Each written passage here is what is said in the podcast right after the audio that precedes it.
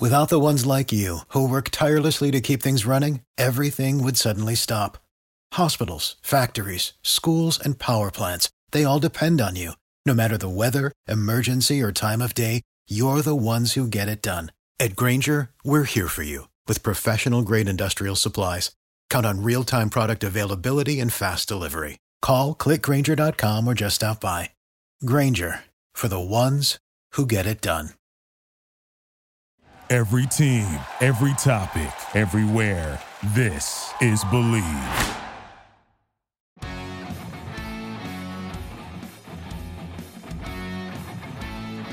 Hey everyone, my name is Chris Price. Welcome back to the Patriots Report. Joining us today is former NFL defensive back Darius Butler. Darius played for the Patriots and the Colts over the course of his nine year NFL career. He's now the co host of the excellent Man to Man podcast. You can follow him on Twitter at Darius J. Butler. Darius, I want to get your take on this right off the top. As someone who played for both franchises, I wanted to get your feeling on what happened in last Saturday's Patriots Colts game. I know that some of the overall coaching philosophies have changed a little bit, but I'm curious. New England came to the game a seven game win streak. They were stopped by Indy 27 17. Was there something you saw in that game, whether it was scheme, personnel, whatever, that as a former player made you think that the Colts had discovered something about the Patriots and other teams might be able to pick up on it down the road? Or was it simply just a case of too much Jonathan Taylor? I mean, that's a, that's a big, big part of it. That was going to be my first thing. Just John, I mean, no other team out there with, with 28. He is um when you watch him on film, he he's special. Obviously, you have Derrick Henry when he's healthy. He he would still probably be the top back for most. But Jonathan Taylor, I mean, he he's he's right behind him. His explosiveness, his ability to get through holes and get skinny, trim the fat his vision. I didn't expect it to be as good as it, as it is, you know, coming in from uh, Wisconsin. But he's everything you want in, a running back. I talked to Chris Ballard this morning, actually, um, to congratulate him on having seven Pro Bowlers. That's a talented ball club. You know, mm-hmm. you got seven, you lead the league in Pro Bowlers. Um, you know, that, that's not by, by accident. You know, those are guys that played playing for each other, playing together. You know, you got the ability to follow them on hard knocks this year and kind of just – give the, the, the outside fans and viewers a view of kind of you know what goes on, the ebbs and flows uh, in the locker room during the season, on and off the field. You know, um, so so the guys that were playing together, they play for each other. That was the thing that Chris said, man. I, you know, I, I'm not taking all the credits. The coaches, the scouts. I mean, it's bringing in the right guys in the building that really like each other. So Darius Leonard created another turnover, you know, picked on Mac Jones, the rookie. Defoe was getting after him, Forrest Buckner up front. So it's a lot of talent on both sides. And I think that's just what it came down to. Um, when he needed to put the game away, Jonathan Taylor put it away with that long run. Hightower, you know, you had two guys, you had Hightower and McCourty there. And mm-hmm. it's really in that situation as a defense, you just want to vice that ball carrier. And so Hightower has to keep his leverage. And it, it was just that one thing. And when you're playing against great players, that's the difference between you know, getting a tackle for a four or five yard gain and a home run in the game. So um, a lot of Jonathan Taylor, but I think all around the board, just an overall great performance. One of the things that I heard after the game, people were talking about how Jonathan Taylor was able to kind of fake out the defensive players a little bit with his eye level. With his eye, he would look one way and he would cut back the other way. Is that something I had never heard of a running back being able to do that before. I've you know obviously we've heard quarterbacks being able to kind of look off a safety and that kind of thing. Have you ever heard of a running back being able to do something like that? No, I, I haven't heard of it. You know, uh, he, he's just really good in and out of cuts, um, really explosive, and it's not a lot of wasted movement. As a DB, that's what you want to, you know, uh, take a. Anytime you you can get from point A to B, it's a straight line. The quicker you can get, do that, the better. And um, he does that great for a running back. So I personally, I haven't really been, I would say, juked out by eyes before. Actually, I can remember some of the best backs, you know, having dark visors or not being able to see their eyes. That was an advantage that I know a lot of running backs would like, especially pre-snap. You know, you're kind of scanning and looking at who you have to make, maybe pick up in pass protection, which is another thing he did great uh in that game. But uh, I, I I never been uh, I never experienced that as far as eyes running backs. But uh, I mean, if, if that's part, if, they, if if it was players that said it, you got to believe them. But um, just special, man. And uh, I think the Patriots, though, you know, I still obviously a lot of ball left, and this is when they typically play their best ball. But you're gonna have these bumps in the road when you have a rookie quarterback, and now it's to be the question, you know, when it's not favorable situations for Mac Jones, which the Patriots try to keep him in as much as possible, which they should. Uh, can he overcome? You know, can he, you know, bring guys up and play better football than the other quarterback? And I would say he outplayed Carson Wentz uh, on Sunday, but going into the playoffs, I don't have a ton of faith in a bunch of these AFC quarterbacks, to be honest. So it's still an opportunity there to go and uh, make a nice run. It feels a little bit like a pitcher going through the lineup a second time. Now that there is a lot of film out there on Mac at the NFL level, I think your point is very well taken that he needs to make adjustments if he wants to be able to get to the next level, if he wants to be able to get from here to here as a quarterback. What are some of the things that you're seeing maybe on film as a former player when you watch Mac play? You say, you know what? Yeah, maybe he needs to kind of clean that up a little bit if he wants to be able to get to the next level. You know, Mac is really uh, he's really he's he's really clean. You can tell he's sharp. You can tell he prepares and he studies. Uh, and it, and it's it's some things that's just going to come with experience. Uh, you know, just that's just how it's going to be. And uh, but he he's far beyond. You know, you look around the league: Trevor Lawrence, Zach Wilson, Justin Fields. Uh, Trey Lance, you know, haven't really been seen the field. You see Davis Mill, you see these guys, and I would say Mac Jones are like a year or two ahead of him as far as progressions and how he goes through his reads and things like that. I think the next step, honestly, for Mac Jones is going to be in the personnel department. You have to get a receiver that you know changes the math. You know what I mean? That's that's what it's going to come down to, and that will help kind of dictate coverages dictate that middle of the field safety because now as a defense, you can kind of do more things when you don't necessarily have a guy out there, you know, XZ in a slot, whatever, who just changes everything. You know, uh, uh, Stefon Diggs, Hopkins, uh, you know, these guys are Davante Adams. These guys are all over the NFL. So getting him a guy like that, which obviously doesn't grow on trees, um, and then continue to have a, a, a dominant run game. You know, you had your starter out last week uh, but continue having a dominant running game and keeping him, Mac Jones, ahead of the stick so that he stays in these, you know, second and fives and third and threes and third and fours. That's what quarterbacks um, succeed. That's what Tom Brady did for two decades at a high level. But I mean, I think Mac Jones just, just keep doing what he's doing, man. I think with experience, he'll continue to get better. Uh, but if I'm a Patriots fan, I feel really good about my young quarterback in the future. One of the things that Max said after the Colts game was they had a bad week of practice. I know it's different for different teams but when you were there in New England, what are some of the things that might constitute a bad week of practice? Just uh mistakes, just not being sharp. And, and, obviously, when I was there, uh, my first two years in the league, you know, everything is going at warp at warp speed, and uh, and and it's tough. And, and, the practices in New England are intense. You know, they're intense. and you're going up against a guy like Brady, or even watching the offensive periods in practice.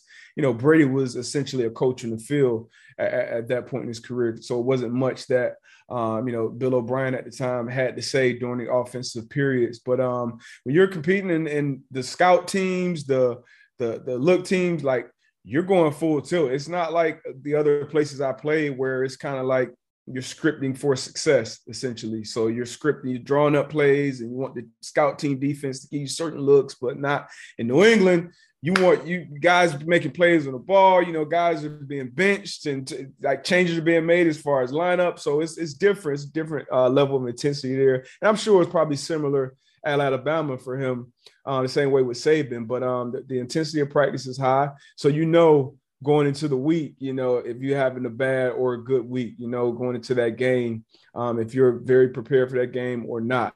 And um, so you you know, and uh, so it would just be mistakes and just not being sharp especially on like money downs, red zone. What's the red zone plan? Uh, third down plans. I remember at, as a pro, you know, going through the week of practice, we Thursday were red or third down days. Mm-hmm. And I would go to, you know, Coach Pagano, and you know, we would have a lot of talks before about the game plan, and things like that. Hey, coach, you know, we need to throw out this, this, and that. Like we haven't been able to execute it all week, so let's not even bring it to the Sunday game plan. So, um, if you got to throw out too many things in practice during the week, you know, it's probably uh, not a good week if you get to Saturday and you know you've had a bad week of practice, is that is is what's that feeling like? Is it a sinking feeling? Is it like, look, we have to find something between now and kickoff, or what is that thought process like when you know you've gone through a bad week of practice with kickoff looming? Well, you know, it's different obviously for a quarterback just because you're, you know, it's so much more on your plate at that position. And obviously, if you're not feeling confident about the game plan. If you're not feeling like you put the, you know, the quality work in that week is tough. But me, you know, there's been weeks where I had bad weeks of practice and I go out and play my best game. And then there have been weeks where I have my best week of practice and go out there and lay an egg on Sunday. So um, you the thing about football, uh, you can't let the same play or, or the same day, you know, beat you twice. You know, if you have a bad Wednesday, show up on Thursday, let's get better, let's make corrections. And then same thing Friday, Saturday.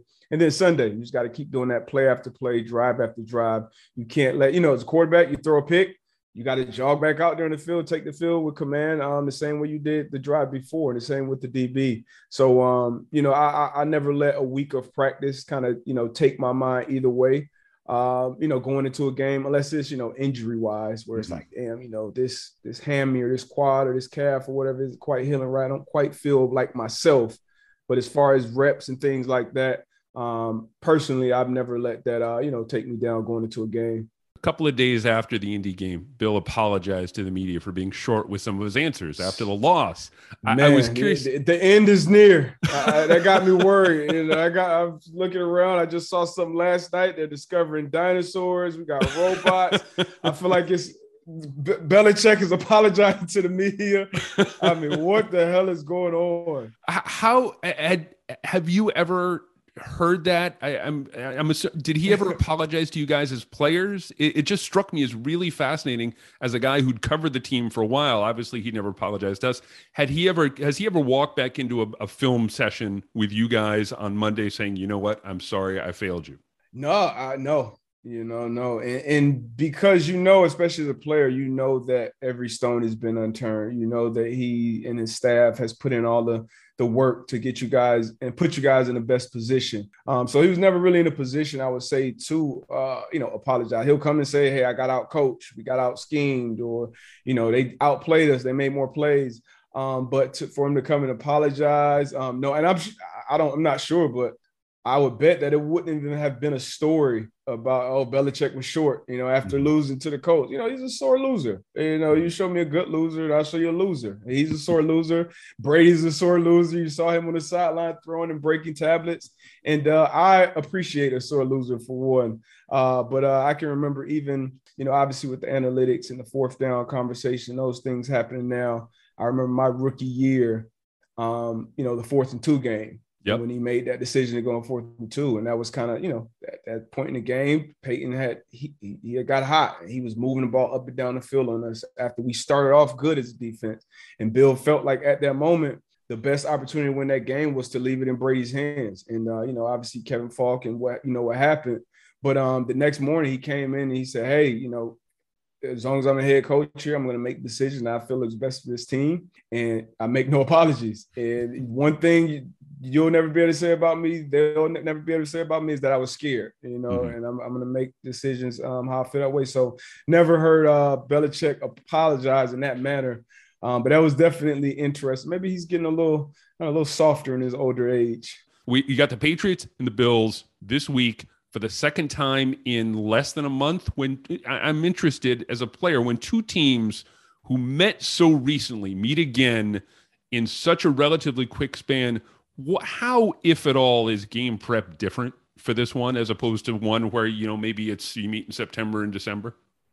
Yeah, well, this game in particular um, is so different for so many reasons. Obviously, the first one was so affected by the crazy weather and um, you had a game where a quarterback attempts three passes. Like I've never seen that before. Probably never see it again. The other quarterback attempted 30 and completed 15 of them. But uh, so for that reason, I feel like it'll be different any other year or even different anything I've ever experienced. It'll almost be like facing each other for the first time, you know, mm-hmm. honestly, because I don't expect the weather to be anything close to that.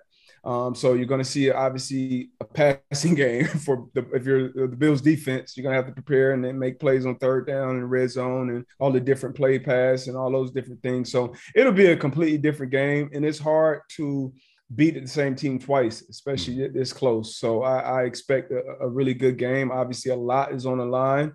Um, you know, Josh Allen he has more experience at this time of year in, in these types of games. Um, so you got the quarterback experience there, and then obviously the coaching um, experience will go to, to Bill. So uh, it'll be an interesting game. It'll be great to watch.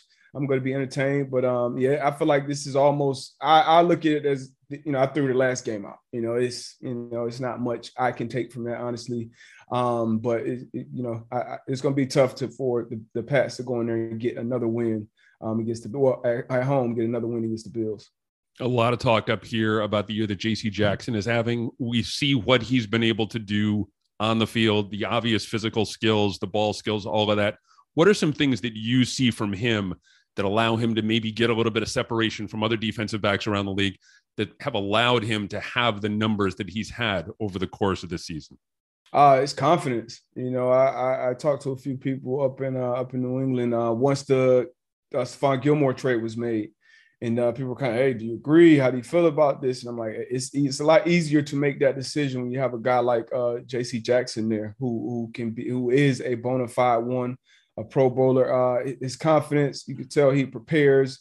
And at that point of attack, at that moment of truth, uh, he, he, he's better than most. And not only when the ball is in the air, but punching them out, recovering them, like his ball awareness is on a different level. You know, him, Xavier Howard, you know, Tyrann Mathieu, Kevin Byard, those guys just have a certain knack uh, for the ball. So when you can add that on with sticky coverage, you know, usually guys are one or the other. Like either they're, they're sticky or they have really good ball skills. So when you can combine the two, um, the way that J.C. Jackson does, um, that's what that's what uh, separation makes you special. Last question for me: What are two or three things that this Patriots team absolutely have to accomplish between now and the start of the postseason if they want to go deep into January? You just got to continue uh, leaning on that run game. I think uh, you're, you're kind of seeing it. I, I, don't. We may have had one 300 yard passer last week, and, mm-hmm. and, last week was weird. But lean on that run game. Continue to play uh, good defense continue to turn the ball over uh, on the defense and then special teams. You know, you got to be that got to be one of your better units as well this time of year.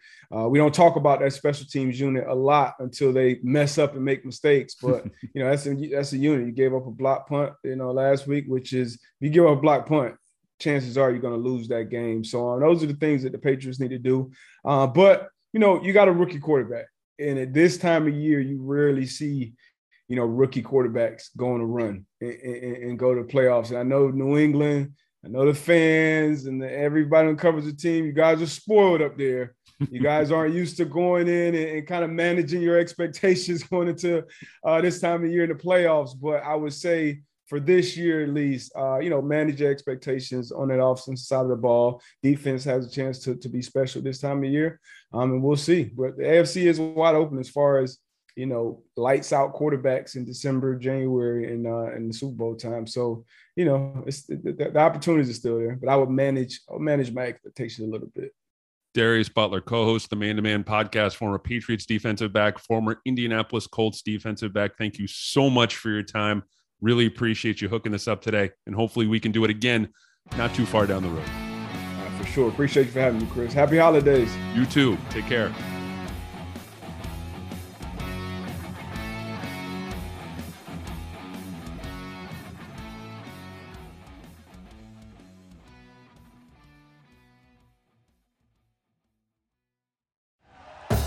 Thank you for listening to Bleav. You can show support to your host by subscribing to the show and giving us a five star rating on your preferred platform. Check us out at Bleav.com and search for B L E A V on YouTube.